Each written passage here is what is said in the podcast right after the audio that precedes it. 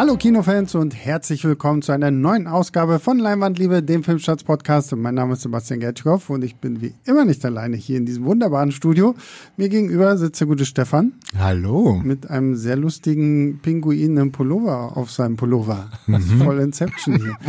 Äh, und äh, zu meiner Linken der gute Julius. Hallo Julius. Ja, hallo ihr beiden. Ich freue mich besonders, weil ich glaube, mit Stefan tatsächlich noch nie einen Podcast aufgenommen habe. Nee. Ähm, also eine echte Premiere hier heute. Trommelwirbel. Und äh, wir reden heute über einen Film, auf den ich mich persönlich sehr gefreut habe. Ich weiß, Julius hatte ihn in unserem Jahresvorschau-Podcast so in aus. seiner Top 5 ich weiß nicht, äh, wie es bei Stefan war. Nee, der schüttelt nur den Kopf. Ähm, trotzdem reden wir jetzt über Dungeons and Dragons, Honor Among Thieves oder Ehre unter Dieben. Der nächste Film, der versuchen möchte, äh, das ganze Dungeons and Dragons Thema äh, irgendwie filmisch zu verpacken. So, und wir werden gleich noch ein bisschen auch über Dungeons and Dragons an sich sprechen, was sich da überhaupt hinter verbirgt.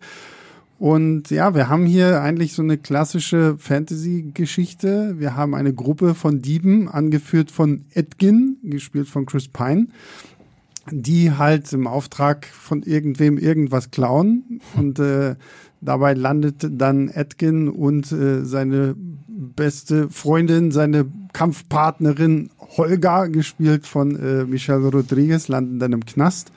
Und äh, als die beiden endlich wieder rauskommen, wollen sie natürlich die Tochter von Edgin wiederfinden.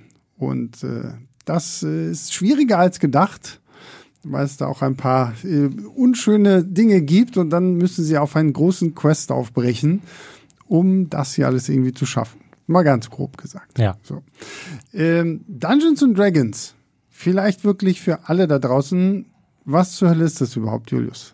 Ein sogenanntes Tabletop-Spiel, Rollenspiel. Also ein Spiel, was man eigentlich mit Würfeln und Papier, ein Pen-and-Paper-Rollenspiel, hm. wie es halt so schön heißt, äh, bestreitet indem man mit einer Gruppe an einem Tisch sitzt und sich gegenseitig quasi die Geschichte erzählt und sich gegenseitig erzählt, was man nun macht und dann auswürfelt, ob man dafür stark, schlau, schön genug ist, ähm, um das tun zu können. Also nicht man selbst, sondern die Figur, mhm. äh, die man spielt.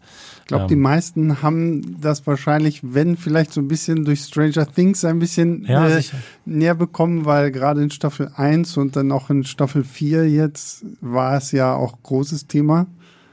Äh, hast du es selber mal gespielt? Julius? Tatsächlich ja, ähm, aber jetzt erst in der Pandemie wirklich. Also ich bin schon sehr, sehr lange mit Dungeons and Dragons und dieser ganzen Welt, in der nun auch dieser Film spielt, äh, verbunden, aber tatsächlich eher so durch, äh, durch Videospiele mhm. und durch Romane und sowas. Also eher so durch äh, andere Geschichten, die in dieser Welt spielen. Es hat sich irgendwie nie die Gelegenheit ergeben, bis jetzt halt eben diese Pandemie kam und man halt irgendwie alle Zeit hatten. Mhm. Und dann hat sich tatsächlich für, ich glaube, nur eine Handvoll Sitzungen hat es tatsächlich gereicht, dass wir uns zusammengefunden haben. Es ist einfach wahnsinnig zeitfressend, äh, ja. bis man da halt wirklich irgendwie mal äh, zusammenfindet, dann alle irgendwie die Regeln einigermaßen verstanden haben und dann auch sozusagen noch irgendwie was, äh, eine Geschichte sozusagen irgendwie sinnvoll in Gang zu bekommen und dann halt die Kämpfe brauchen wahnsinnig viel Zeit und sowas. Ähm, das hat tatsächlich, äh, äh, ja, es, also man, man muss eine Weile dafür einplanen, sag ich, hm. mal, sag ich mal. Wie sieht's bei dir aus, Stefan? Ähm, ich komme aus einem Fantasy-Haushalt. Ah, sehr gut. Das heißt, meine Freundin ähm, ist Laperin. Ah, okay. Und gemeinsam spielen wir halt auch Pen and Paper. Äh, auch jetzt schon seit einigen Jahren. Nicht immer Dungeons and Dragons, weil, ähm, wurde schon angedeutet, es ist sehr kampfintensiv. Wie in den meisten Fällen dann Cthulhu. Hm. Ähm, da geht's dann eher tatsächlich um das Miteinander der Figuren, äh, werden Dialoge, Gespräche geführt und da sterben auch mal zwischendurch so ein oder andere Charakter. Das äh, ist schon okay. Mhm. Und gleichzeitig Dungeons and Dragons auch gemacht. Äh, und ich habe einen zusätzlichen Berührungspunkt über Videospiele, mhm. Baldur's Gate zum Beispiel. Oder auch durch äh, Magic, weil das ja von der gleichen, gleichen Firma kommt. Ah, okay. Ja, ich habe ich hab den Kontakt irgendwie zu Dungeons and Dragons so als Spielspiel wirklich nur durch einen sehr, sehr guten Kumpel aus Schulzeiten noch, der halt auch irgendwann erst in diese ganze Pen and Paper äh, Geschichte reingekommen ist, darüber dann halt auch so ein bisschen zu den Live-Action-Roleplayern gekommen ist und so, wie das dann halt irgendwie immer mal so abläuft und ich, ich bewundere das auch nur, wie viele, also ich kenne ja auch sehr viele, die sich damit echt intensiv beschäftigen und ich meine, wir haben ja jetzt offensichtlich ja so eine kleine Renaissance von diesen Sachen, gerade auch wenn sie jetzt irgendwie für Film und Fernsehen rausgepackt werden, wenn ich nur mich daran erinnere, dass jetzt ein Henry Cavill hier Warhammer 40k irgendwie ja. umsetzen will als Serie, was ja auch so ein, so ein, so ein Tabletop-Spiel ist, wo man ja dann noch die Figürchen irgendwie schön anmalt und so. Das ist aber bei Dungeons and Dragons zumindest äh, bei, bei Pen and Paper nicht so, oder? Dass man da man so Figuren kann. hat? Also wir haben es tatsächlich so gespielt, wir haben halt halt online gemacht, natürlich uns getroffen, mhm. äh, also nicht getroffen während der Pandemie, sondern halt uns online zusammengefunden und da halt dann mit so einem ähm, Videospiel Programm, Simulator, wo man dann quasi so, so tut, als würde man um einen virtuellen mhm. Tisch sitzen. Also nee, man tut so, als würde man um einen Tisch sitzen. man sitzt virtuell um einen Tisch. Ähm, und dabei tatsächlich auch so kleine Figürchen dann halt sozusagen jeder hat und auch die Monster und, und, und Gegner mit Figürchen dargestellt wurden. Alleine der besseren Übersicht und, und, mhm. ähm, und Nachvollziehbarkeit äh, zuliebe. Ähm, ob man das nun jetzt bei jeder Runde, die man so mit Freunden privat zu Hause spielt, möchte ich mir jetzt kein, Urlaub, äh, kein Urteil anmaßen. Ich weiß nicht, Stefan, kennst du dich da besser aus? Also man braucht theoretisch ja gar nichts und das ist ja das Schöne an dem Hobby. Außer du Würfel. brauchst halt genau einen Würfel. Du brauchst halt jemand, der das Regelbuch hat. Okay, ja. der Dungeon Master, Dungeon Master hm. sowieso, DMs kriegen hier nochmal ein extra Shoutout, weil die halt sehr viel Zeit darin investieren. Ja. Aber sonst brauchst du halt theoretisch als Spieler Spielerin einen Zettel, einen Stift und deine Fantasie. Und das hm. ist halt das Schöne an diesem Hobby. Man braucht sogar nicht mal Würfel, es gibt ja mittlerweile Würfel-Apps für, für Smartphone. ja gut, also du brauchst trotzdem ja. Würfel, es sind dann halt nur virtuelle Würfel. Genau. Aber schön, dass es jetzt mittlerweile, wo ich würde so einer App nicht trauen. Wer weiß, vielleicht hast du aus Versehen irgendeinen Kumpel, der ein krasser Hacker ist, der die ganze Zeit immer so, ja, ja du kannst diesen Goblin nicht erschlagen. Ich fand, das, ich fand das übrigens sehr witzig tatsächlich, weil ich schon äh, so von meinem von meinem persönlichen Gefühl schon meine Zeit meines Lebens immer Pech habe beim Würfeln. Mhm. Ähm, und das tatsächlich sich aber auch in den digitalen Raum dann übertragen hat. Also so viele, so viele Einsen, wie ich bei, bei diesen Online Dungeons Dragons Runden da gespielt habe, wo ich dann irgendwie nicht getroffen habe, den Gegner oder noch schlimmere dumme Sachen mit mir passiert mhm. sind oder sowas, das äh, kann eigentlich nicht mit rechten Dingen zugehen. Einfach mal das Würfelsystem umdrehen, sodass eins ein kritischer Erfolg ist. Ja, super, das ist eigentlich voll die gute Idee.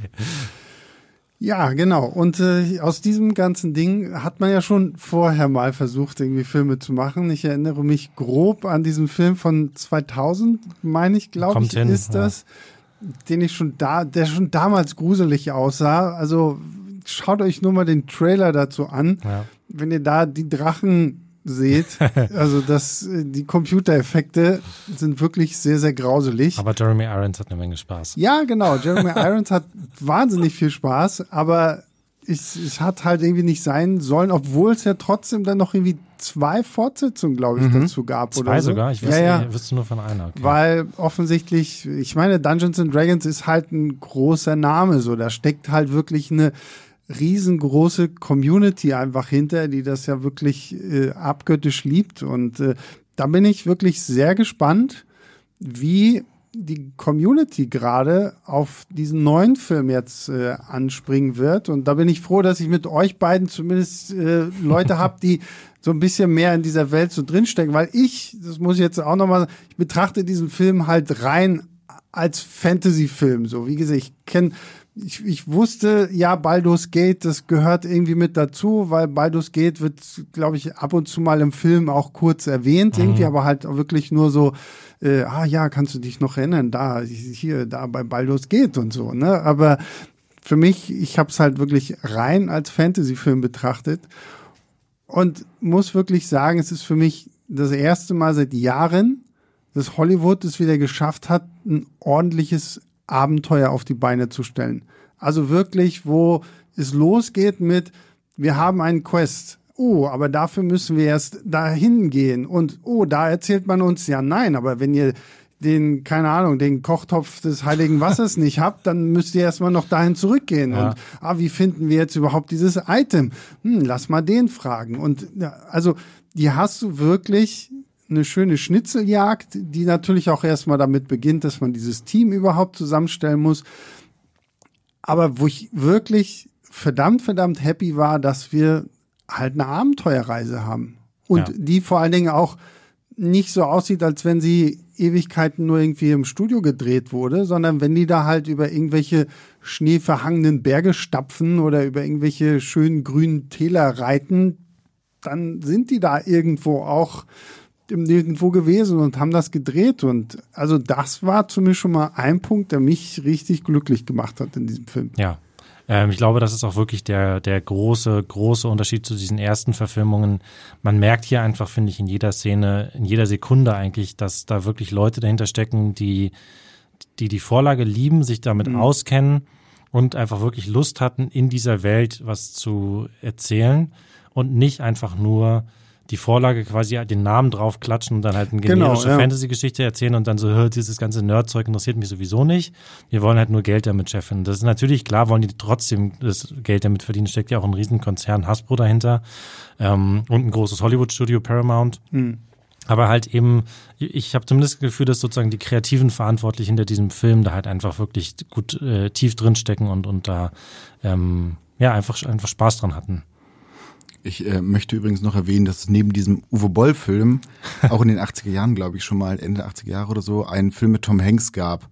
Ach, wirklich? Ja, okay, wo es Dungeon und Dragons aufgegriffen worden ist. Da ging es eher aber darum, dass ähm, die Jugendlichen vor den Gefahren gewarnt werden sollen, die, die ein solches Spiel mit sich bringt. Das Eintauchen in Fantasiewelten, also ja. nicht, dass man das in die reale Wenn es nicht Killerspiele waren, dann war es halt das böse Dungeons and Dragons, ja. es, wo wir uns ja. ausdenken, wie wir Leute umbringen. Ja, und natürlich darf man auch die beiden tollen Community-Folgen an dieser Stelle nicht unterschlagen. Die sind wirklich toll, ja, ja. Aber ich finde es halt spannend, weil ich habe vorhin noch mal gelesen, gewesen, dass an diesem Film ja eigentlich auch schon seit 2013 irgendwie gearbeitet wird oder zumindest, dass man so 2013 noch mal diese Idee hatte, okay, lass mal noch mal was mit Dungeons and Dragons machen. Und das Einzige, woran ich mich wirklich noch erinnern konnte, ist, dass hier der Schauspieler Joe Manganiello, mhm. ähm, der der ja auch ein riesen, riesengroßer Dungeons and Dragons Fan ist. Ich glaube, es gibt auf YouTube irgendwie so eine klein, so eine Mini-Doku irgendwie über ihn und seinen Dungeons and Dragons Club da, wo. Auch lauter andere Promis. Wo, ja. Genau. Mhm. Und ähm, der soll wohl ja auch irgendwie so, so einen Entwurf geschrieben haben, den man dann aber doch nicht benutzt hat und äh, jetzt hier irgendwie was Eigenes geschaffen hat. Und das Einzige, was mich, bevor ich den Trailer zu diesem Film gesehen habe, skeptisch gemacht hat, waren tatsächlich die beiden Regisseure.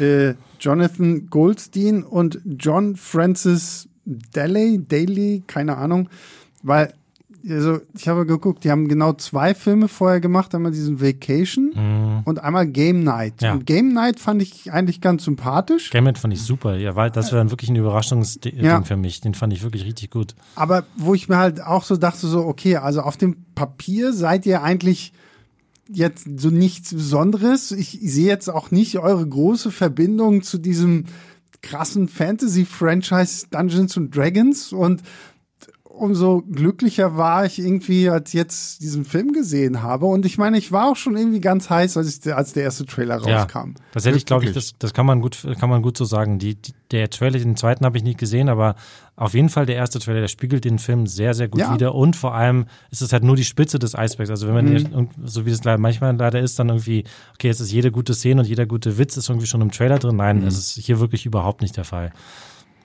ich muss gestehen, dass mich die erste Trailer damals noch gar nicht abgeholt hatte, ah, ja, auch weil okay. ich den Humor noch nicht hundertprozentig einschätzen konnte. Also wie albern wird dann dieser Film? Mhm. Und ich finde, der Film findet ein, ein sehr vernünftiges Gewicht zwischen, zwischen Action-Szenen, zwischen Humor, der auch tatsächlich den Humor, den man in, in Spielgruppen besitzt, äh, widerspiegelt. Also mhm. jeder, jeder Charakter, jede Figur ist halt auf ein Attribut festgeschrieben und damit wird dann aber auch gespielt. Also das, das führt dann auch manchmal zu herrlich absurden Szenen, aber die werden dann auch in der, in der gesamten Härte halt ausgespielt. Und das mhm. ist konsequent das durchgezogen. Ja, ja, ja. Ja. Mhm. ja, den Humor fand ich ja auch fantastisch. Vor allen Dingen, es ist halt auch Humor, der wirklich gut funktioniert und der über so viele Sachen funktioniert. Halt einmal natürlich über die, die Dynamik, Dynamik, also über die Dynamik äh, von der Gruppe. Dann finde ich, hat es ja auch total für so, so Slapstick-Einlagen und so, so Situationskomik. Und gleichzeitig hat es aber auch nie irgendwie die, die, die schwereren Sequenzen, so, wo es vielleicht mal emotionaler wird oder mhm. so, kaputt gemacht, weil das ist ja immer gerne so das Beispiel, was gerade bei Marvel dann irgendwie angebracht wird, so, gerade ist irgendwas total Dramatisches passiert und ah, um aufzulockern, macht jemand einen Witz darüber. Ja, also so schematisch funktioniert das auf jeden Fall nicht. Ja. Ich würde auch sagen, dass es bei Marvel in den meisten Fällen irgendwie doch noch ganz gut funktioniert. Ja. Ähm, aber hier ist es wirklich eher, also der, der Tonfall ist, glaube ich, durch die Bank ziemlich, ziemlich locker und ziemlich humorvoll. Es gibt dann so ein paar ähm, äh, emotionalere Szenen durchaus, auch gerade so auch am Ende nochmal und so. Ähm, und die haben das aber trotzdem auch gut funktioniert. Ähm, ich glaube, ich fand ihn immer eigentlich dann am schwächsten, was jetzt aber sozusagen nur in Anführungszeichen ist, wenn es halt so, wenn er halt sozusagen ähm, ein generischer Blockbuster war, wo man dann irgendwie so, also wie die Geschichte abläuft, wer dann jetzt irgendwie vielleicht sich als Verräter entpuppt und, und so, mhm. das erwartet man dann, oder das ist nicht schwer zu erraten. Naja. Ähm, aber er hat trotzdem immer wieder mit so viel Humor und mit so viel Esprit und Elan das hat einfach gelöst, dass, dass auch da man wirklich, mhm. wirklich ganz einfach drüber wegsehen kann. Ja, ja, ich finde auch die ernsteren Szenen sind ja auch alle eingesetzt oder größtenteils dafür eingesetzt, um den Figuren eine äh, Motivation auch zu geben. Mhm. Die sind jetzt nicht super komplex, aber es reicht, das reicht. in diesem Setting. Also ja, so wie du halt eben das vorhin gesagt hast, ne? Es ist ja, man denkt sich ja für, den, für seine eigenen Dungeons and Dragons Runden halt auch keine, genau. normalerweise keine super komplexe Figur mit irgendwie, die bis ins letzte Detail ausgearbeitet ist. Und man hat halt so einen, einen Stick, irgendwie so halt so einen, einen, eine Masche oder irgendwie mhm. einen, eine Idee. Ja.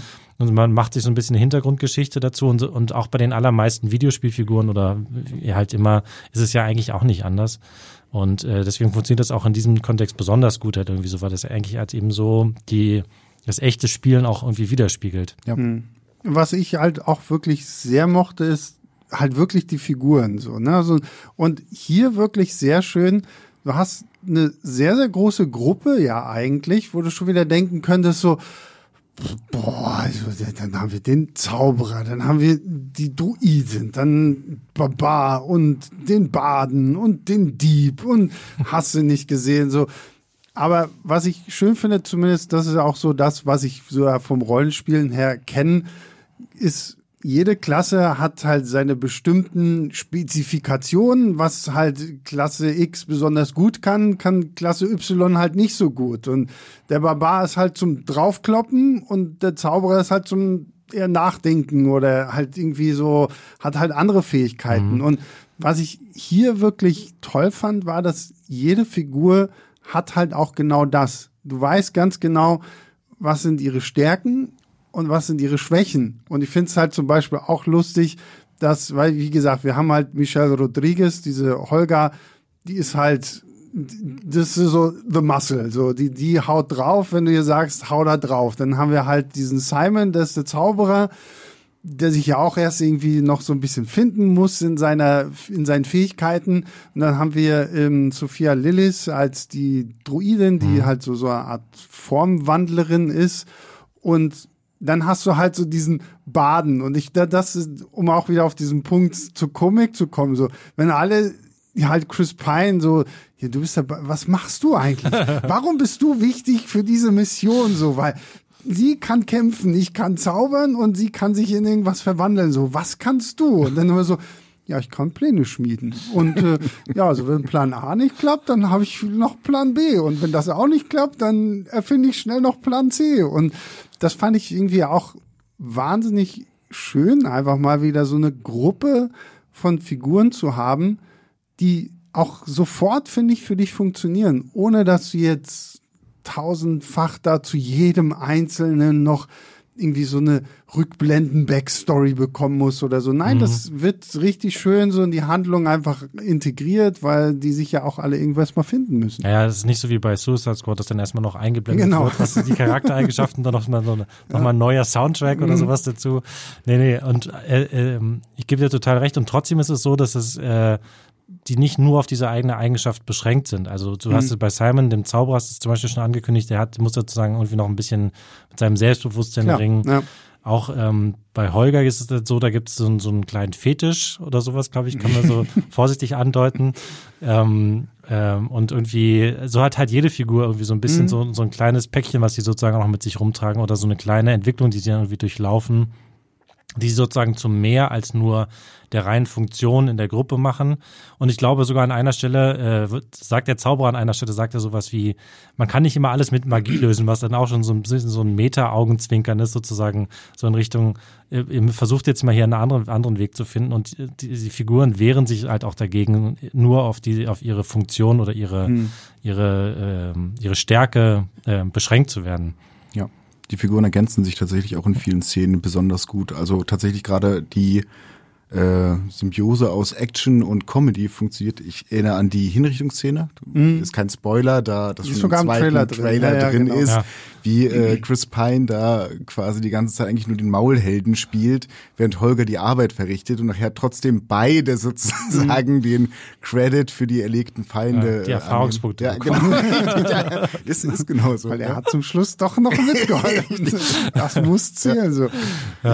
Ja. Also das, das hat mich, ich glaube, äh, Stefan, wir hatten ja vorhin schon, als wir zum Mittagessen gegangen sind, so ein bisschen darüber geredet, das so ein bisschen an Guardians of the Galaxy genau. auch erinnert. Ja, ja, ja so stimmt. Dieses, eigentlich ein schöner Vergleich. Ähm, ja. Wir haben halt so dieses Team, wo du halt auch vom rein äußerlichen Betrachtung her sagst du so, ihr werdet nie miteinander funktionieren. Und sie sind aber irgendwie so durch die Situation dann doch so ein bisschen dazu gezwungen, was dann aber halt auch schöne äh, so, so Punkte bringt, wo sie dann doch mal aneinander ecken und sich dann doch mal irgendwie so ein bisschen kabbeln und so und so. Das war halt wirklich die ganze Zeit durch eine schöne Gruppendynamik, ja.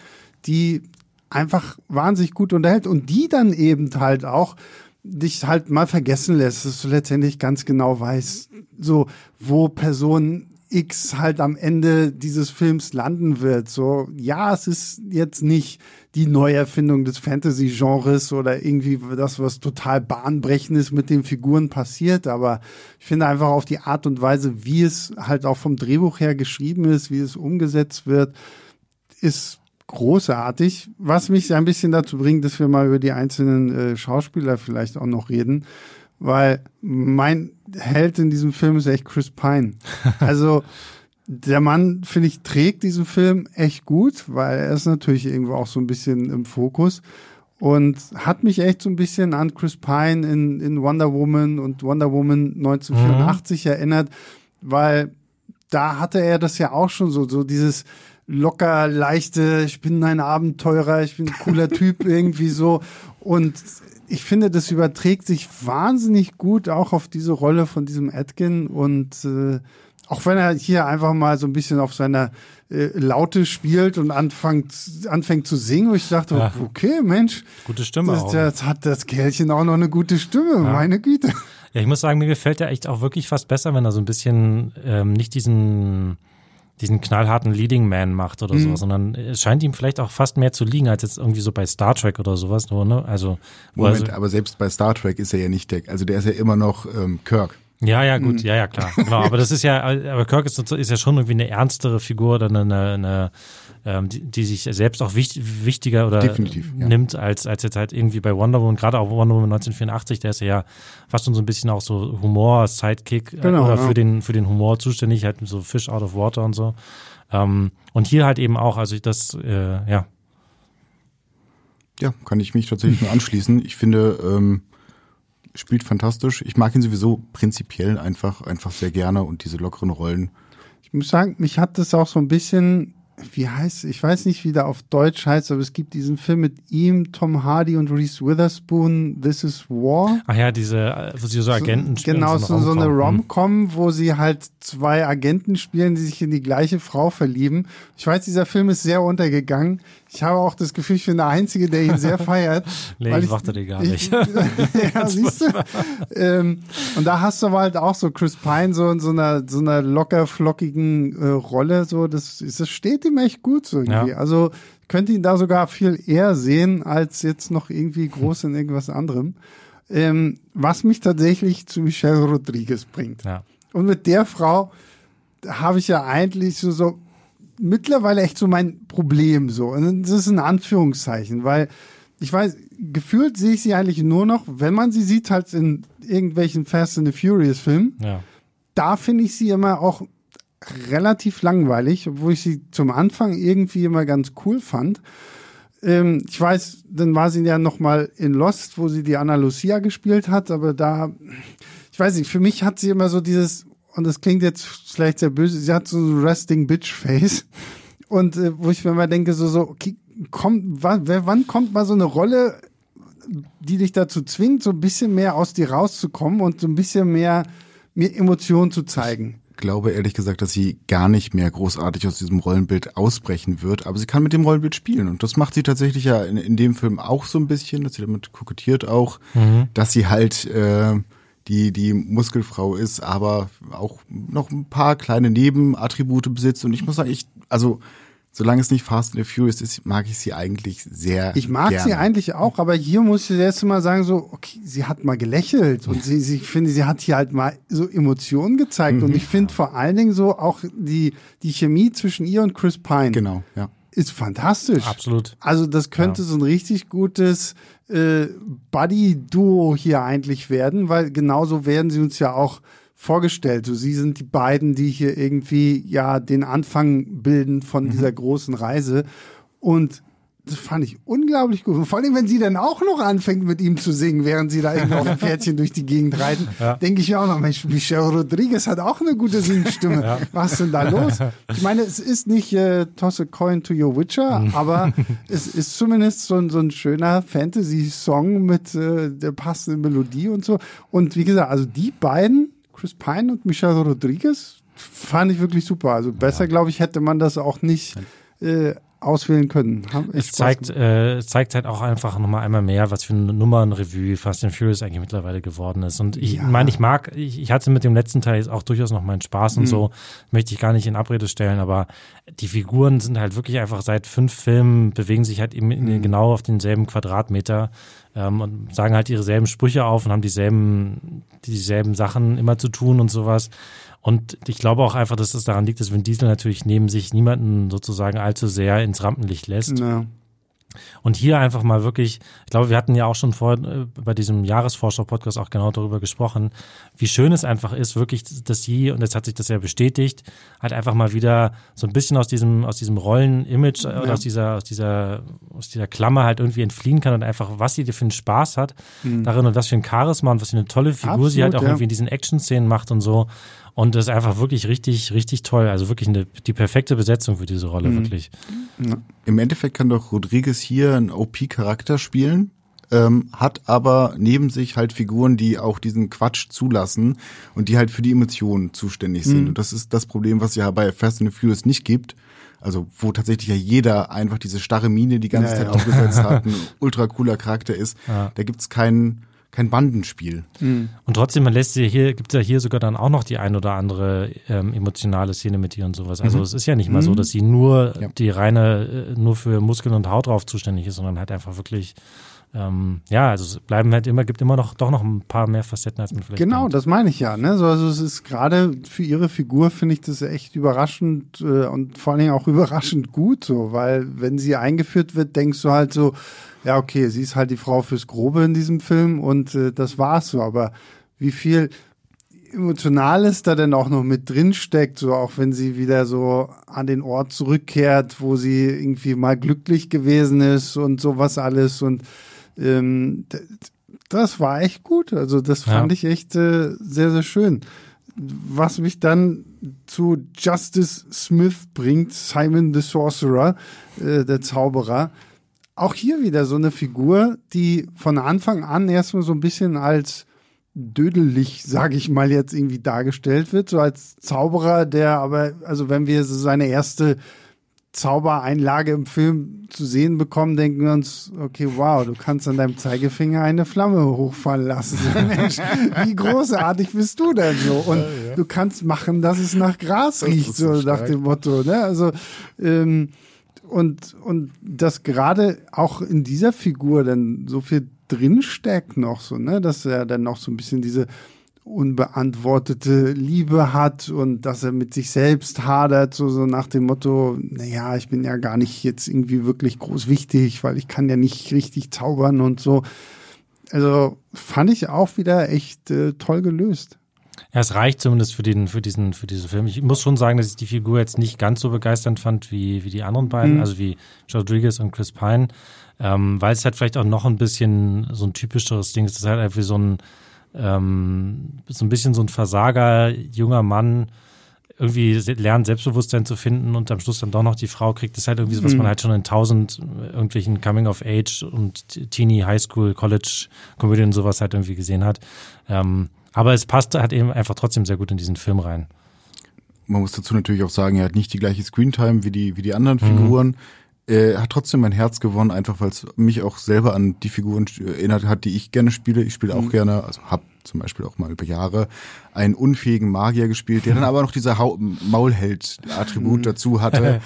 ähm, also man findet sich selbst schon in diesen Rollen tatsächlich ganz gut wieder, wie sie ja. angelegt sind. Naja, und vor allem der Fokus ist halt trotzdem Chris Pine und Michelle Rodriguez. So alle anderen ja. sind, auch wenn sie diese große Gruppe sind, halt so Nebenfiguren. Und dann haben wir halt zum Beispiel so jemanden wie Sophia Lillis, ähm, die, ich weiß gar nicht wie, ihre Dorik, äh, Druidin da heißt, so die hatte jetzt auch nicht so viel Screentime, aber ich muss gestehen, ich bin einfach ein Sophia Lillis-Fan. Irgendwie, ich mag sie total gerne sehen. Und ich finde auch hier so diese Figur, gerade was man halt auch aus dieser Formwandler-Geschichte macht, oh, wie ja. dann, wie dann selbst hier so, so irgendwelche komischen Gags mit Rehen im Schloss mhm. dann doch noch irgendwie ähm, hier gut umgesetzt werden. Ja, über die Szene müssen wir eigentlich mal kurz sprechen. Es gibt eigentlich wirklich eine absolut geniale ähm, Ausbruchssequenz oder sowas in die Richtung, wo sie halt quasi sich, glaube ich, zuerst als Biene, dann als, als Maus, Fliege, also als Fliege, genau, als Fliege, genau. dann als Maus, dann als Katze, dann als Reh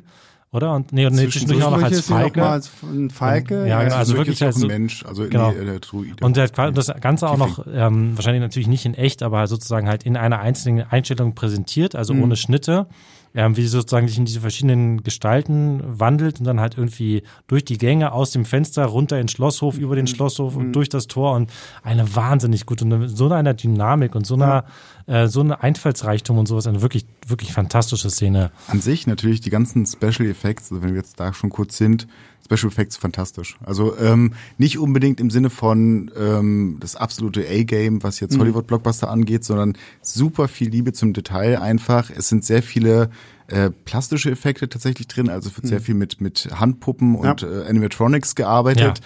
was einen unglaublichen Charme wirklich äh, auf diesen Film ausstrahlt. Das ist, glaube ich, auch so der, der Punkt, den ich bei vielen so mitgekriegt habe, die den Trailer gesehen haben, weil im Trailer siehst du ja zum Beispiel wenn sie sich in diesen Eulenbär verwandelt. Mhm. Übrigens toll, dass, ich, dass es überhaupt sowas gibt wie einen Eulenbär. Das finde ich schon mal irgendwie crazy genug, dass ich es abfeiere. Ja.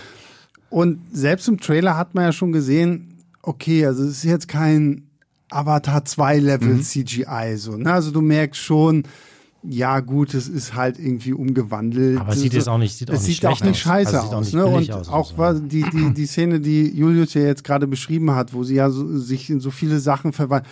Auch da merkst du es, aber dann finde ich, kommen für mich halt, kommen halt zwei Punkte. Einmal das, was Stefan meinte, es ist halt einfach super charmant gelöst und passt halt gut in den ganzen Film, der ja halt wirklich auch davon lebt, dass du zwischendurch halt immer wieder auch mal wirklich praktische Effekte hast. Ja. Und auf der anderen Seite ist es halt alles immer so fucking rasant und schnell alles irgendwie gemacht, dass du, du bist so, finde ich, immer in dieser Action drin, ja. dass dir gar nicht unbedingt auffällt, dass es jetzt vielleicht nicht so perfekt aussieht, wie es aussehen könnte, auch wenn es dann irgendwann im Verlauf des Films mal so ein leicht übergewichtigen Drachen gibt genau. oder so. So, da, der, der sieht jetzt halt auch nicht unbedingt perfekt aus, aber allein an der Reaktion von Julius merkt man schon, okay, diese Sequenz ist halt einfach lustig, weil ja. da so viel Situationskomik wieder drinsteckt. Es hat so ein bisschen so Tom und Jerry Charakter irgendwie so, wenn da Verfolgungsjagden dann doch irgendwie nicht funktionieren und es ist, finde ich auch manchmal einfach so ein bisschen tumper Humor, aber funktioniert mhm. dann halt genau ja. und das lässt Man sieht manchmal auch schon die Pointe aus zehn Metern ja, Entfernung ja. kommen und trotzdem ist es einfach super witzig. Ähm, und dieser Drache, das ist auch einfach so eine so eine geniale Idee wirklich. Das ist einfach, ich habe das noch nie irgendwo gesehen. Mhm. Ich habe wirklich viele Fantasy-Rollenspiele und Bücher und Filme und alles mögliche gesehen, aber ich habe noch nie irgendwo die, das nicht einfach die Idee hat so ein so ein Drachen, der irgendwie so quasi das das fieseste, größte, krasseste Monster gegen das man irgendwie kämpfen kann, so im klassischen Fantasy-Sinne, hat einfach mal so dick und unfähig dann halt einfach und trotzdem irgendwie gefährlich. Aber halt einfach so ein dicker, mopsiger Drache, der da mhm. irgendwie rumrollt, das ist super.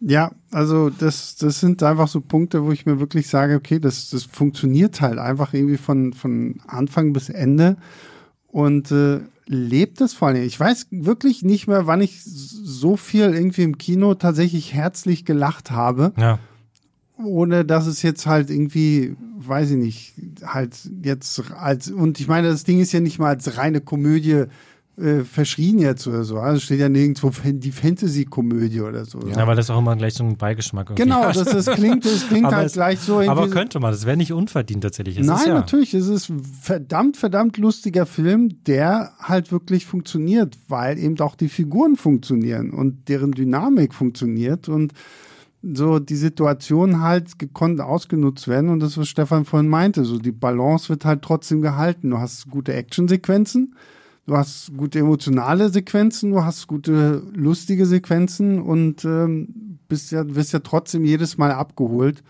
ohne dass man irgendwie sagt, okay, wir unterbrechen jetzt den Film für eine äh, lustige Durchsage. So wie es bei Black so. Adam war. aber übrigens müssen wir noch zwei Figuren äh, noch ansprechen. Ja, ja, ich, Achso, du warst noch nicht fertig. Ich war ja noch nicht durch, aber bitte sprich sie an. Ähm, Hugh Grant einmal. Ja. Sowieso, ich, ich glaube, Hugh Grant hat einfach jetzt in dieser, weiß nicht, zweiten oder dritten Karrierephase seiner, äh, seiner Karriere, das hat sich jetzt gedoppelt, egal, in der dritten Phase seiner Karriere, wie auch immer man das sozusagen nennen möchte, diese Zeit, wo er jetzt nicht mehr quasi nur in Romcoms mitspielt, mhm. hat er wirklich den Spaß seines Lebens Lebens und ich sehe ihn einfach so gerne. Vor allem, wenn er halt, so wie hier in diesem Film auch, ich glaube auch das ist kein großer Spoiler, ähm, quasi den schmierigen äh, Fiesling so ein bisschen spielt. Ähm, und ich musste ja zum Beispiel auch an The Gentleman von Guy Ritchie denken, wo er auch einfach so unfassbar viel Spaß macht. Na, oder jetzt zum Schluss, ich habe äh, tatsächlich äh, noch hier Operation Fortune gesehen. Da ja. spielt er ja auch, auch so eine ähnlich schmierige Rolle, wie es hier in, in äh, Dungeons and Dragons auch tut. Und der Mann hat echt richtig Bock daran, mal so ja. gegen den Strich zu spielen, weil früher war halt immer so der Schönling, der irgendwie halt nur dafür da war, um die Frauen zu verführen. Und jetzt hier mal so ein bisschen so ja. intrigant, suffisant, so irgendwie Leute zu verarschen. Es ist so, es ist so großartig. Macht echt Spaß, ihn hier zu sehen. So. Also, Aber er spielt immer noch den Ex-Schönling. Das, das kann ja, na klar, na klar. Man sieht auch immer noch natürlich ja, noch fantastisch aus, ist ja völlig klar. Aber er hat auch einfach so, da passt es auch einfach so schön, dass er halt auch wirklich im Gegensatz ja zu vielen anderen, äh, Tom Cruise, noch ein, noch ein Gesicht hat, was irgendwie seinem Alter entspricht. Ja. Und das halt einfach wirklich faltig ist, aber auch dieses knautschige, faltige Gesicht passt halt auch, es, es macht auch einfach die Mimik einfach so wunderbar von ihm. Das ist halt einfach wirklich, er kann auch so schön übertreiben, wirklich jede mhm. Geste und jedes Augenzwinkern und jedes irgendwie verschmitzt gucken und irgendwie jedes so, ich tue jetzt mal ganz harmlos und sowas, das ist einfach wunderbar. Mir hat Hugh Grant als Bösewicht gezeigt, dass man halt gar nicht unbedingt eine Figur mit einem mit einer großen Motivation irgendwo braucht. Denn seine mhm. Motivation als Bösewicht ist ja tatsächlich eine super niedere. Er möchte ja. halt einfach nur richtig Moneten einsacken. Und diese Figur funktioniert trotzdem auf so vielen Leveln so gut, weil er einfach eine gigantische Spielfreude hat, weil er super viele Witze hat, bei denen ich auch teilweise das Gefühl hatte, dass die improvisiert waren, ja, die einfach richtig, richtig gut sitzen. Und man guckt diesem Typen einfach gerne zu. Den will ja. ich gerne nochmal erleben. Also so ist auf nicht. Auf jeden Fall, ja. Ja, also das, das, das passt. Und wenn wir schon dabei sind, ich, ich werde seinen Namen nicht richtig aussprechen wenn ihn irgendjemand hier in diesem Raum richtig aussprechen kann, dann soll er es tun oder für mal schweigen.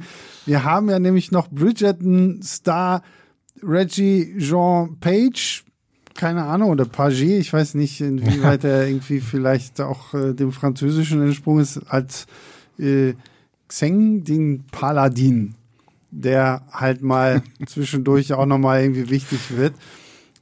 Und auch das fand ich wieder so geil. So, weil Großartig. da wird halt random halt nochmal wieder irgend so eine neue Figur eingeführt, der dann aber auch so ein bisschen arrogant rüberkommt, so, wo du dir denkst, so, ah, eigentlich bist du irgendwie schon auch ein kleines Arschloch, aber irgendwie bist du ein charmantes Arschloch. Äh, ja, absolut wundervoll. Vor allem auch das, ähm, das hat mich vielleicht noch am ehesten auch an so dieses, wie das im besten Fall bei diesen Avengers-Filmen war, äh, mhm. das Zusammenspiel zwischen den Figuren, dass du halt einfach dann so, dass du dann so jemanden, äh, da trifft dann so jemand, der in diesem Fall halt so wie, so ähnlich ein bisschen wie Drax oder sowas von den Guardians of the mhm. Galaxy, da sind wir wieder beim Thema, ähm, kein Humor versteht oder keine, ja. keine, wie sagt man, keine ähm, keine Redewendungen oder keine Sprichwörter, sondern ja. sozusagen halt einfach nur alles halt eben so, wie man es ihm sagt, halt eben genauso versteht. Also keine Ironie und sowas.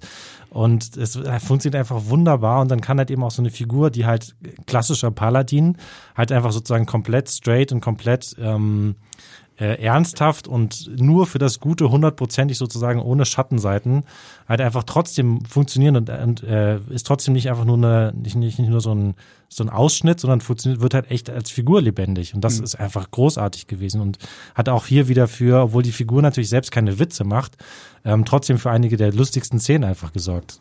Das ist übrigens eine Figur, wie man sie ganz typisch im Rollenspiel auch hat, die ähm, die Truppe, die Gruppe äh, in ein Abenteuer schickt. Also mhm. den Auftrag gibt, sie begleitet vielleicht auch in ein Gebiet, das eigentlich zu hochlevelig ist, quasi, was Stimmt, in dem ja. Fall ja auch tatsächlich war, und sie dann so, so halb da durchschleust. Und also, noch so einen Schubs in die richtige Richtung. Genau, richtig. so ein bisschen die, die Charakterentwicklung der Figuren alle so ein ja. bisschen anstößt oder so ein umlenkt oder sowas so ein bisschen, ja. ja. Ja. ja, und da sind wir wieder an dem, was ich am Anfang meinte, so, ne? Es fühlt sich halt wirklich wie eine richtige Quest an, so, so, ah, du musst dahin gehen und dann müssen wir aber noch dahin gehen und so. Und dann hast du halt auch, wie hier, dass sie irgend so ein random komisches Item sammeln müssen, auf das wir jetzt nicht näher eingehen wollen, wo du denkst so, ja, okay, gut, dann geht halt und sucht das so, ne? Aber das, finde ich, hat einfach wirklich gut funktioniert, wie dann dadurch sich die Figuren weiterentwickeln und ähm, halt auch die Story dann so vorangetrieben wird, weil das, was du über den Schurken gesagt hast, Stefan, das trifft ja letztendlich auch irgendwo auf die Story zu, so, ne, weil jetzt keine große wir müssen die Welt retten, sondern ja nein, schon auch. Schon auch. Ja, aber das das das kommt ja, das kommt ja, das ist ja wirklich sekundär. Es geht ja. ja. wirklich darum, okay, ich will meine Tochter wieder zurückholen ja. und ja. Äh, dann erst kommt irgendwie, na okay, gut, vielleicht gibt's da noch irgendwelche roten Zauberer, die wir vielleicht auch noch irgendwie äh, bekämpfen müssten oder sowas alles. Vielleicht ist es im Endeffekt ja auch genau das, dass du halt keine übergeordnete Weltretter-Attitüde bei den einzelnen Figuren hast, sondern alle einen sehr persönlichen Grund haben, warum ja. sie sich auf diese Mission begeben. Mhm, mh. Und damit wir noch zum tausendsten Mal auf die Guardians zurückkommen, das ist letztendlich ja auch genau das, was diese Gruppe irgendwie ja. spannend gemacht hat weil sie jetzt nicht die Welt retten mussten, sondern weil jeder irgendwie Beef mit äh, diesem Ronan oder halt Thanos hatte. So, mhm, ne? Mhm. Und das, das halt, das finde ich ja auch bei Marvel sind letztendlich immer so die schöneren Geschichten, wie so die Ant-Man-Sachen zum Beispiel, wo es halt nicht darum geht, so, oh, irgendwas unglaublich Böses kommt auf die Erde und will sie vernichten, sondern ja gut, es ist eher was Kleineres, so was, was halt tatsächlich vielleicht auch emotionsgetriebeneres mhm. und was sich wirklich nur so auf äh, Figuren äh, bezieht und jetzt ja. nicht unbedingt so auf das große Ganze. Antihelden tatsächlich ja eigentlich im besten Sinne, also gar ja. nicht, dass irgendwie ein Bösewicht ist, sondern tatsächlich in dem Fall halt keine perfekten, keine reinen, keine makellosen Charaktere, die halt ihre Schwächen haben. Mhm. Ich meine, das ist ein, ein Trupp von Dieben in dem Fall, ja. die dann aber trotzdem durch persönliche Umstände halt für das Gute irgendwo kämpfen. Ja. ja. Ja, deswegen, also ich muss wirklich sagen, ich war sehr, sehr happy mit dem, was wir da zu Gesicht bekommen haben. Äh, vor allen Dingen auch, vielleicht weiß ich, darüber kann man ja auch nochmal kurz reden, auch so von den Kostümen her und von den, von den Sets her muss ich ja auch sagen, okay, es hat mich sofort auch in diese Welt reingebracht. Ich meine, es gab diesen Eingang, da musste ich zu Julius direkt sagen, so, das ist ja der, der, der Schulhofgang von Harry Potter, so, weil das war so, glaube ich, war, glaube ich, wirklich das sogar kann, irgendwie. Kann sehr gut sein. Auf jeden Fall hat man das schon mal irgendwo gesehen. Ja, und ähm, aber so, so auch die, die Schlösser und keine Ahnung, wenn man halt wirklich mal in so ein Dungeon gehen muss, wie es sich halt für Dungeons and Dragons gehört, oder wenn man irgendwo irgendwelche Friedhöfe oh, ja. unsicher macht ja. und sowas alles oder halt einfach durch irgendwelche Wälder geht und selbst das, da gibt es gibt diese eine Sequenz, wo die durch so einen Wald reiten, wo die Bäume, wo, wo unten irgendwie so rotes Zeug wuchert mhm. und du mhm. siehst dann irgendwie irgendwo noch so eine große, fette, rote ja. Spinne. Aber das ist halt einfach nur so, so, so Teil dieser Welt. Also es ja. ist jetzt, ich dachte kurz so, boah, nee, müssen jetzt gleich irgendwie gegen Spinnen kämpfen. So, nein, es gehört halt einfach gerade hier in diesem Wald rein, weil da halt irgendwie diese Viecher rumhängen. Und ich fand halt, dadurch wurde auch diese Welt schön aufgebaut. Auch wenn ich jetzt halt als jemand, der sich in diesem Universum so überhaupt nicht auskennt, war voll drin so. Also ich wusste ganz genau irgendwie, was Sache ist. Du möchtest einfach mehr erleben tatsächlich. Ja. Wir, haben, wir haben uns gestern, also Julius und ich haben uns gestern auch im Chat schon ausgetauscht, äh, welche Kreaturen man irgendwo zu Gesicht bekommt. Und man hat Lust, einfach tatsächlich davon noch ein paar zu erkunden. Also ja. Ja, ich, ich muss an dieser Stelle dann immer an äh, Mad Max Fury Road denken. Ähm, was, so ein, was ich so einen unglaublich faszinierenden Film, nicht nur halt einfach, weil das ein fantastischer Actionfilm ist, finde, sondern tatsächlich auch, weil der in so vielen Szenen einfach so kleine Momente drin hat, wo man denkt, boah, mhm. das ist so spannend, das sieht so super aus, was steckt dahinter? Ich möchte ja. gerne viel mehr darüber erfahren gibt irgendwie an einer Stelle so diese so Figuren, die so auf so Stelzen durch so einen Sumpf mhm. laufen. Bei so. Mad Max, ne? Ja, ja, ja. Was habe ich was anderes gerade gesagt? Nee, nee, nee, nee, aber Max. ich wollte nur genau, nicht, dass Leute Max, jetzt ja. in diesem Film sich genau. fragen, wo sind bei Dungeons and Dragons die Leute auf Stelzen. ja. Äh, Gab es vielleicht auch irgendwo im Hintergrund mhm. zu sehen. Aber es gibt äh, äh, äh, auf jeden Fall hier, ist natürlich ein bisschen ein anderer Fall, weil natürlich das alles irgendwelche Anspielungen sind, äh, die man mal mehr und halt eben, je nachdem, wie, wie tief man halt drinsteckt, mal mehr oder mal weniger äh, aufschnappt oder halt nicht. Also selbst ich, bin mir hundertprozentig sicher, dass ich auch längst nicht alles verstanden habe. Ich habe auch nicht alle Kreaturen erkannt und so. Und trotzdem, es fängt dann einfach schon am Anfang direkt an. Dieses, dieses Gefängnis ist halt im Icewind Dale oder Icewind Tal, was halt auch eine, eine bekannte Dungeons Dragons Videospielreihe ist. Mhm. Ähm, Baldur's Gate wird erwähnt, dann der, der ganze, ähm, der ganze Film spielt dann eigentlich in Niewinter aus Neverwinter Nights, auch eine Videospielreihe, auch eine bekannte Stadt aus der Vorlage. Dann gibt's halt irgendwie zig irgendwelche Kreaturen, die teilweise auch schon in, in den Trailern zu sehen waren. Also der Eulenbär, der, der, den haben wir schon erwähnt, da gibt es irgendwie diesen Blob, diesen Würfel, so einen Gallertwürfel, mhm. ähm, der auch dann später noch eine Rolle mhm. spielt mhm. und halt irgendwie zigtausend andere Sachen. Diese Truhe, ne? Die so eine Mimik. Jetzt ja. ich auch, letztens bei dem Podcast ist mir das Wort nicht eingefallen. Ich habe das ja. nur so versucht zu beschreiben. Ein Mimik, also eine Truhe, die nur so tut, als wäre sie eine Truhe mhm. und dich in Wahrheit essen will. Ja, wer hat Dark Souls gespielt hier auch? naja, naja.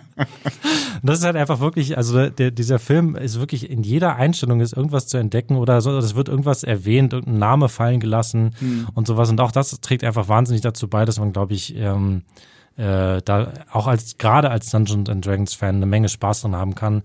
Zumal es sich für mich auch nie so nach, nach reinen Lippenbekenntnissen oder einfach so Name-Dropping angefühlt hat, sondern halt einfach wirklich so, und auch nicht nur so Fanservice, sondern das, das Ding spielt einfach wirklich hundertprozentig in dieser Welt und ist quasi eng mit, ähm, mit dem Ganzen ver verwoben. Ich habe sogar gestern noch festgestellt, es wird zwischendurch immer mal wieder so ein, so ein Oberbösewicht erwähnt. Und da sogar das ist eine echte Figur, die es bei Dungeons Dragons gibt, habe ich nicht gewusst vorher. Mhm. Aber ist tatsächlich so. Also das heißt wirklich nicht nur irgendwie so, ja, hier übrigens, das ist alles, was ihr kennt, aber unsere Geschichte spielt jetzt mal ganz am anderen Ende, damit wir mhm. uns hier nicht irgendwie mit irgendwie Kanon in die Quere kommen, sondern halt wirklich, es ist einfach echt ein Dungeons Dragons Film. Ich meine, gerade was die Geschichte angeht, für zukünftige ähm, Fortsetzungen, sage ich jetzt mal, wir können ja auf so einer reich, ein reichhaltiges Universum zurückblicken. Da, da, da wäre ja noch so viel gegeben. Und mhm. es ist doch schön, dass schon gewisse Sachen angeteased werden, ohne jetzt aber direkt zu sagen, ey, freut euch jetzt schon mal auf den naja. zweiten Teil. Weil ja. das nervt mich tatsächlich auch ganz das, schön. Ja, auch das ist tatsächlich was, was so eine Unsitte geworden ist in Hollywood. Und das ist hier wirklich nicht. Ähm, ich glaube, das können wir jetzt an dieser Stelle mal kurz sagen. Es gibt zwar eine Mid-Credit-Szene, ja. aber das ist jetzt nicht der Marvel-Moment, wo am Schluss Thanos kommt und sagt, dann mache ich es eben selbst, sondern ähm, es ist, ist quasi. Einfach nur die Weiterführung eines Gags. Sehr, ja. ziemlich gut ist. Ja. ja und der Film endet halt auch wirklich einfach auf einer versöhnlichen Note. Es ist mhm. sozusagen, ähm, ne, es ist, und es ist nicht so, wie, wie Stefan gerade gesagt hat. Es ist nicht so, dass jetzt gleich schon angedeutet wird, Moment, und dann kommt noch, kommt der nächste Bösewicht auf dem Drachen vom Himmel herabgeflogen und ja. Äh, ja. Äh, ja, das finde ich halt auch gut. Ich meine, es gibt ja so ein paar Sachen im Film, die noch relativ unbeantwortet sind, so wo man schon merkt, okay, wird das erfolgreich, können wir das noch irgendwie weiter äh, ausloten und erforschen, aber so der Film an sich ist rund, ist abgeschlossen. Wenn danach jetzt nie wieder was kommt, okay, dann ist es wäre zwar schade, weil ich muss wirklich sagen, also wenn die das auf dem Level auch weiterhin so hinkriegen, ich wäre sofort auch bei Dungeons and Dragons 2 mit dabei? Definitiv. ne? weil ähm, wie gesagt, was was Julius ja auch gerade oder was ihr beide ja meintet, ne, dass man als als Player, als Fan da ja wirklich viele Sachen entdecken kann. Und ich glaube, jemand, der wirklich richtig, richtig tief in diesem Universum hockt, der sitzt wahrscheinlich äh, alle zwei Sekunden und macht den Leonardo DiCaprio aus, aus hier Once Upon a Time in Hollywood. Ah, guck, guck, guck. Und äh, das ist, finde ich ja auch schön so, ne? Das ist aber dann trotzdem auch mich als total Noob einfach abholt, weil diese Welt halt faszinierend und schön und aufregend ist, so dass man wirklich einfach dran bleibt. Ja, und, und dann auch einfach lebendig und halt einfach mhm. überzeugend. Wir haben das jetzt mit dem, mit den handgemachten Sachen, haben wir halt auch schon ein paar Mal jetzt gesagt. Und das kann man aber nicht oft genug unterstreichen. Das ist Absolut, so, es fängt ja. echt schon mit der ersten Szene an, wo halt so, wo man sieht so eine Kutsche über diese Eislandschaft fahren und dann halt irgendwie wie diese Kutsche aufgemacht wird. Mhm.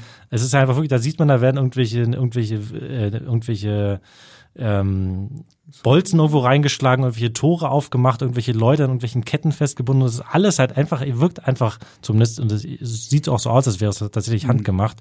Und es zieht sich halt durch den ganzen Film durch, in, eigentlich in jeder Hinsicht. Also so, naja, im besten Sinne, so wie halt eben bei den Herr der Ringe-Filmen damals. Ja, wir müssen übrigens mal kurz erwähnen, dass der Film tatsächlich zu einem relativ ungünstigen Zeitpunkt rauskommt, oh ja. weil die mhm äh, D&D Playerbase gerade extrem schlecht auf äh, Wizards und Hasbro zu sprechen ist. Oh echt? Ja, Wieso? ja. Ähm, da gibt's ähm, einen Streit um das, sagen wir mal, Gedankengut, das mhm. ähm, mit mit diesem Franchise gemacht worden ist. Also ähm, im Kurztext, äh, man versucht sich gerade alles, was ähm, fremde Creator mit diesem, diesem Regelwerk und dieser Welt erschaffen haben, versucht man sich einzuverleiben und ihnen die Rechte daran mm, zu entziehen. Okay. Was ähm, ziemlich kacke ist. Obwohl man sozusagen mal eine so eine Open Gaming License genau, dafür halt richtig, eben erteilt ja, hat ja. und jetzt im Nachhinein will man die sozusagen wieder entziehen und sich mhm. das alles ein, so halt. Ja. Ja, jetzt ähm, muss dann wahrscheinlich das große nochmal auch wieder als großes Franchise ja denn sich jetzt ja? wahrscheinlich nochmal erweitert. Ist natürlich die Angst groß, dann da irgendwo dann mhm. doch mal wieder Geld zu verlieren. Ne? Ja, also das ist natürlich, gilt natürlich wie immer selbst wenn jeder Dungeon and Dragons Hardcore-Fan auf der Welt in diesen Filmen rennt, wird das nicht reichen, um den zum, zum Erfolg zu machen. Mhm. Und auch nur, wenn sozusagen sich die alle im Internet äh, verbünden und sagen, ah, wir boykottieren das jetzt, es sind dann einfach zu wenige. Mhm. Das ist sozusagen, das reicht halt nie. Um, man muss halt auch das Publikum außerhalb davon irgendwie abholen. Und deswegen, wir haben es gestern oder vorgestern, glaube ich, wann haben wir es gestern? Gestern gesehen. Auch, auch alle gesagt nach dem Kino, wir hoffen einfach wirklich, dass der das Publikum ja. findet, was er, was er verdient. Ja. Und er verdient wirklich halt echt einen Erfolg zu werden. Und äh, ich hoffe auch, dass sich sozusagen die Hardcore-Fans, die da jetzt gerade auf die Barrikaden gegangen sind, ja durchaus auch zu Recht, mhm. ähm, dass das nicht auf den Film projizieren, sondern halt dem, dem trotzdem halt irgendwie eine Chance geben. Ja, ja also weil es ist schade, wie gesagt, ich finde es ist einfach ein, endlich mal wieder ein schöner Fantasy-Film und halt wirklich halt, ich sag's noch ein drittes Mal jetzt, ein schöner Abenteuerfilm, so was man halt schon lange nicht mehr auch gesehen. für die ganze Familie. Ja, und ich meine, es ist halt naja, auch. Ja, vielleicht nicht für die ganze Familie. ja, gut. Aber weiß nicht, was wird der kriegen? FSK 12 ja, oder ja, so? Also FSK 12 also, und es ist halt auch, das gibt durchaus schon Szenen, die das auch, äh, die das auch rechtfertigen, aber ja, es ist halt immer, selbst wenn es mal ein bisschen düsterer gerade ist, dann ja. gibt's halt, es bleibt ja immer locker genug. Ja, das da, haben, da haben die Kids doch eh schon viel Schlimmeres gesehen. Also ja, von daher ist das wirklich noch so, so ein ganz spannendes Ding. Was ich tatsächlich noch gelesen habe, ist ist wohl schon eine Spin-off-Serie irgendwie in Planung? Oder irgendwie ja, es gibt auf jeden Fall, versucht Hasbro gerade da quasi jetzt auch äh, über mehrere Medien hinweg und mhm. sozusagen ähm, auch äh, sich bereit aufzustellen und das jetzt halt endlich mal zu einem großen Ding zu machen, was, was ja auch bei der Vorlage eigentlich allerhöchste Zeit ist, ne? Also mhm. wie riesig halt diese, diese Vorlage ist und in was das schon alles in Videospiele und Bücher und ja. halt das, das, mhm. das Pen and Paper Spiel natürlich. Ähm, ich, es ist, glaube ich, noch nicht so hundertprozentig bestätigt, dass das wirklich in derselben Welt spielt, aber es wäre eigentlich Verschwendung, wenn nicht. Ich meine, es ist ja sowieso diese Welt. Und selbst wenn halt am Ende die Figuren nicht niemals aufeinandertreffen in der Serie und in dem Film und das halt einfach nur nie Winter genauso aussieht oder was weiß ich was.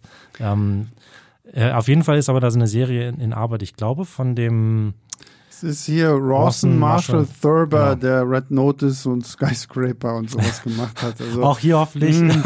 der, er hat zumindest behauptet in der Pressemitteilung, dass er ein großer Fan ist und das schon seit seinen Kindern. Ich glaube, das sagen, sagen die Leute Soll, auch immer. Ich, da finde ich halt einfach mal, wenn, wenn sich so jemand wie dieser Joe Manganiello mhm. schon anbietet, warum holt ihr diese Leute nicht? Obwohl ich habe auch gesehen, es gibt irgendeine ähm, irgendeine D&D-Twitch-Gemeinde, die Ja, ja, wohl hier auch ähm, in den Film integriert worden sind. Oh, das kann tatsächlich sein, in der Irgendwas Labyrinth-Szene. Das ist sehr, sehr gut möglich. Ah, ja. Ja, ja, ja, ja. Äh, ja. ne, meinst du dieses Legends of Vox Machina und, nee, und nee, Critical nee, Role? nee, nee, oder? nee, Critical Role. Critic, Mhm. ja, Ja. irgendwie sowas. Ja, aber das sind ja die, also Critical Role, die haben ja diese, diese Figuren erfunden und die haben, machen auch, es ist jetzt schon die zweite Staffel erschienen, so eine Anime-Serie, die es bei Prime gibt, also bei. Ja. Amazon Prime Video. Die übrigens auch sehr gut ist. Ähm, okay. also natürlich, äh, klar, ist, das natürlich auch, denkst ist das da auch in dem, dem D&D-Universum? oder ja, genau, aber es ist, es hat aber jetzt, es ist nicht mit dem Film verbunden. Das ist Ja, auch ja, Dungeons ja. and Dragons und so und das, man merkt es halt auch, wenn man, also wenn man jetzt noch mehr sehen möchte nach Mhm. diesem Film, kann man sich das auf jeden Fall empfehlen. Und das sind sozusagen diese bekannten Figuren, die sie halt eben entwickelt haben und dieselben Leute, die die, die, die sprechen.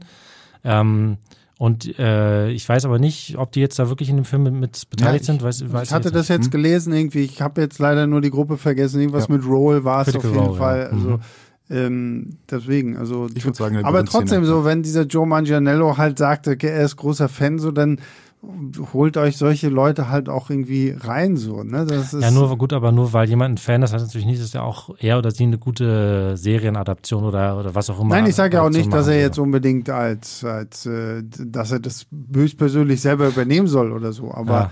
ich finde es halt bei solchen, bei solchen Sachen immer schön, wenn es halt wirklich äh, Leute sind, die das auch lieben, weil ich meine, Ja. wir haben ja jetzt zum Beispiel diese ganze Witcher-Thematik, wo Mhm. ja jetzt irgendwie rausgekommen ist, dass im Autorenteam von Witcher wohl angeblich viele äh, Leute hocken, die sich irgendwie lustig über die Bücher machen oder die sich überhaupt nicht mit den Spielen beschäftigt haben. Und wenn du sowas halt als Fan liest und bei Witcher bezeichne ich mich schon irgendwie als Fan, weil ich habe halt wirklich die Bücher gelesen und auch zumindest Witcher 3 gespielt und so, ähm, dann, dann schreckt dich das halt schon so ein bisschen Ja. ab so, ne? Und deswegen finde ich es halt schön, wenn man mitkriegt, okay, die Leute lieben wirklich das, worauf es basiert und Ja.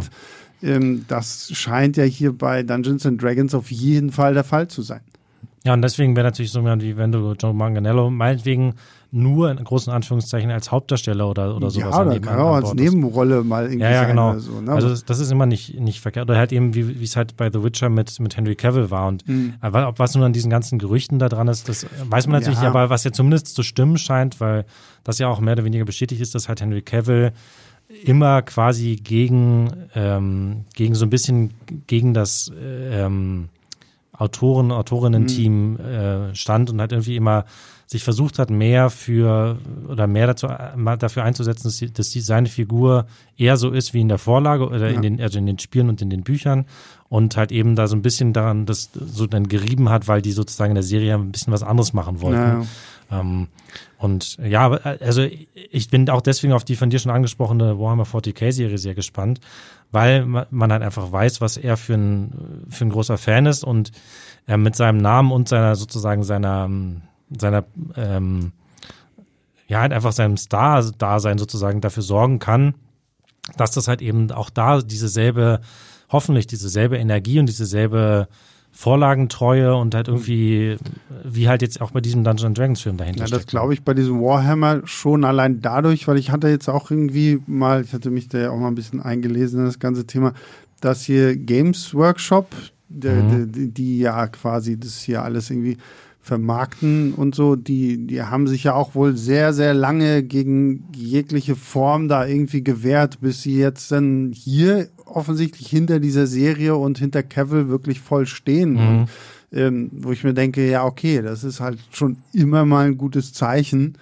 Einfach, wenn halt auch so die, die Hauptverantwortlichen von so einem Spiel wirklich sagen, ja, okay, mach das. So, Obwohl man natürlich sagen muss, die haben ja schon super viele ähm, Videospieladaptionen und so weiter Klar. rausgebracht, rausgepumpt. Also dementsprechend sind da schon Geschichten erzählt Mhm. worden.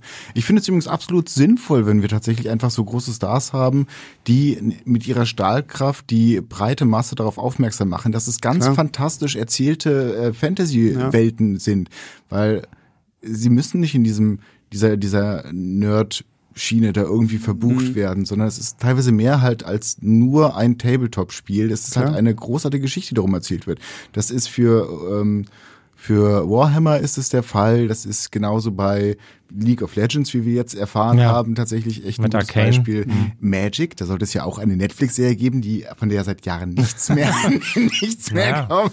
Wird sicherlich noch irgendwann was kommen, noch eine ja, Staffel abgesetzt. Ja. Ja.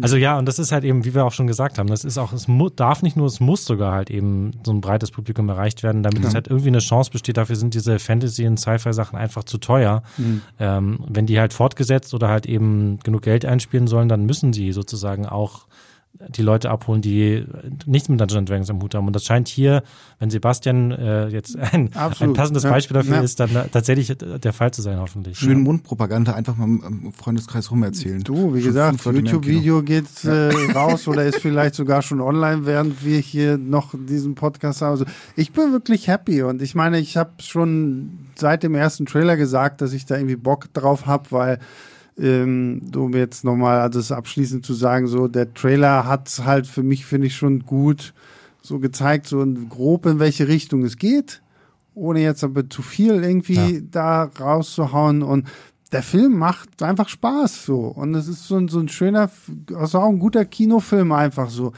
rein mit ein paar Kumpels, mit ein bisschen Popcorn und dann einfach diesen Film genießen, weil ja. läuft. Ich stelle mir das auch hoffentlich sehr, sehr schön vor. Ich überlege sogar, ob ich auch noch mal ins Kino gehe, weil ich es einfach, ich hoffe, dass das so ein, so ein Erlebnis ist, wo man auch in so einem vollen Kino einfach mal wieder richtig schön mit allen Leuten lachen kann. dazu, dazu müssen wir vielleicht erzählen, wenn ihr euch das hier anhört, sind schon bestimmt anderthalb Monate vergangen, dass wir diesen Film gesehen haben, weil wir durften ihn sehr, sehr früh noch im Januar schauen. Und wir nehmen auch diesen Podcast hier gerade im Januar schon auf, weil wir wirklich einen Tag nach dem Film gesagt haben, okay, lasst uns jetzt gleich darüber sprechen. Und das Lustige ist, es war eine der ersten Pressevorführungen und ich glaube, wir waren zu vier, zu fünf, so, also noch ein Kollege vom Movie Pilot und der gute Pascal, der heute leider mal nicht in diesem Podcast sitzt.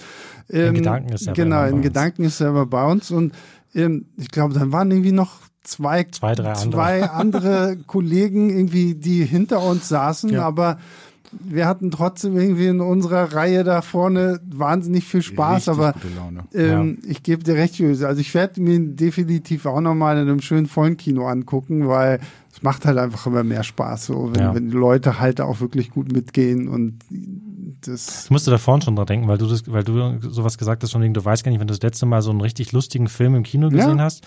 Bei mir war es tatsächlich nämlich bei, bei Glass Onion jetzt gerade so. Ich habe den, obwohl das ja ein Netflix-Film ist, mhm. lief der ja zumindest hier in Berlin auch im Kino. Und da war ich wirklich richtig glücklich danach, dass ich den im Kino gesehen habe, weil das wirklich, und der, das ist ja auch fast eine, eine Komödie oder eine reine Komödie, mhm. mehr noch auch als der Vorgänger Knives ja. Out. Und das hat wirklich so einen Spaß gemacht, mit so einem wirklich vollen, ähm, ähm, großen Publikum in einem vollen Kinosaal den Film zu gucken und dann einfach gemeinsam über die wirklich vielen lustigen Szenen mhm. zu lachen. Das ist, gehört auch mit zu den besten Sachen, die man eigentlich im Kino erleben kann. Absolut, ja. Ich schnapp mir auch meine Pen and Paper Gruppe, das weiß ich schon, und gehe auch noch mal ins Kino. Ähm, und man kann auch tatsächlich sagen, die besten Gags sind nicht im Trailer. Und das mm, ist ja auch ja. wichtig. Ja, tatsächlich. Dann äh, kommen wir zur berühmt-berüchtigten Frage, was gibt ihr denn? Julius, ich fange mal bei dir an. Ich gebe tatsächlich vier von fünf Sternen. Hm. Ähm, es ist wirklich, ich meine, jetzt am Anfang des Jahres noch ein bisschen blöd das zu sagen, aber es ist der bisher lustigste und überraschendste Film des Jahres für mich gewesen. Ähm, obwohl ich ihn ja sogar auf meiner, auf meiner Liste der Filme, auf die ich mich freue für dieses Jahr hatte, weil ich habe ich nicht, ich hatte, ich hatte das so ein bisschen so, weil ich den Trailer einfach so toll fand und habe aber irgendwie nicht so richtig dran geglaubt, dass der wirklich so gut wird, wie ich ihn da tatsächlich dann fand und kann es einfach nur, ich kann es nicht noch, ich kann es nicht oft genug sagen. Er ist wirklich super lustig. Hm. Es gibt fantastische Action-Szenen, ein paar wirklich herausragende Einzelmomente, tolle, tolle Stars in, in tolle Figuren und halt einfach wirklich bin rund, rund fast rundum glücklich damit. Hm. Ähm, ich gebe auch vier von fünf und ich kann sagen, ich habe tatsächlich überhaupt nicht an den Film geglaubt und bin deshalb jetzt umso erfreuter, dass es äh, funktioniert hat, dass ähm, das ein so wunderbar runder Blockbuster ist. Gerade Blockbuster-Kino finde ich schwächeln in den letzten Jahren zunehmend, beziehungsweise Absolut, dadurch, dass ja. ähm, Marvel da groß die Oberhand hat und an sich Superhelden, funktioniert das alles immer nach dem nach dem ähnlichen Schema. Und ich habe das Gefühl, dass man hier endlich mal so ein bisschen wieder aus dieser, dieser neuen Formel ausbricht, vielleicht auch ein bisschen wieder zu den, zu den klassischen Blockbuster-Formeln äh, zurückgeht, zu den Fantasy-Abenteuer-Blockbustern. Ich finde, es fühlt sich auch ein bisschen an wie so ein verspäteter 80s-Film. Ja, ja, so ein bisschen schon. Also macht richtig Laune. Ja. Ich wäre eigentlich auch bei vier gewesen, aber ich finde jetzt, nachdem ich mich so ein fröhliche Rage über diesen Film geredet habe, gebe ich viereinhalb, weil Sag, yeah. einfach also, raus. ne, ja, also ich meine, ne, so die die die offensichtlichen Fehlerchen und das ist halt Meckern auf hohem Niveau, so das ist halt sehr vorhersehbar letztendlich irgendwo mit den Figuren auch ist so das verzeiht man dem Film halt so, ne? Also so für eine 5 von 5 müsste es halt wirklich irgendwie storytechnisch auch mhm. noch irgendwie so bahnbrechend gewesen ja. sein, aber wie Stefan gerade meinte, so, das fühlt sich wirklich an wie mal wieder so ein richtig klassischer Fantasy-Blockbuster, wo du einfach Spaß mit haben kannst. Und da kann ich mir auch wirklich vorstellen, dass einfach sowohl D&D-Fans als auch nicht D&D-Fans äh, wirklich gut abgeholt werden, weil man halt darauf geachtet hat, gute Figuren zu schreiben, das Abenteuer halt wirklich aufleben zu lassen. Es sieht auch toll aus und deswegen Geh schon mal einen halben Stern hoch. Machst du gut. Ja. gut, damit sind wir durch. Stefan, vielen lieben Dank, dass du hier warst. Gerne. Julius, das gleiche gilt auch für dich. Ja, klar, sehr gerne. und äh, größter Dank geht natürlich raus an alle, die das Woche hier für Woche hören. Und äh, das freut uns natürlich sehr.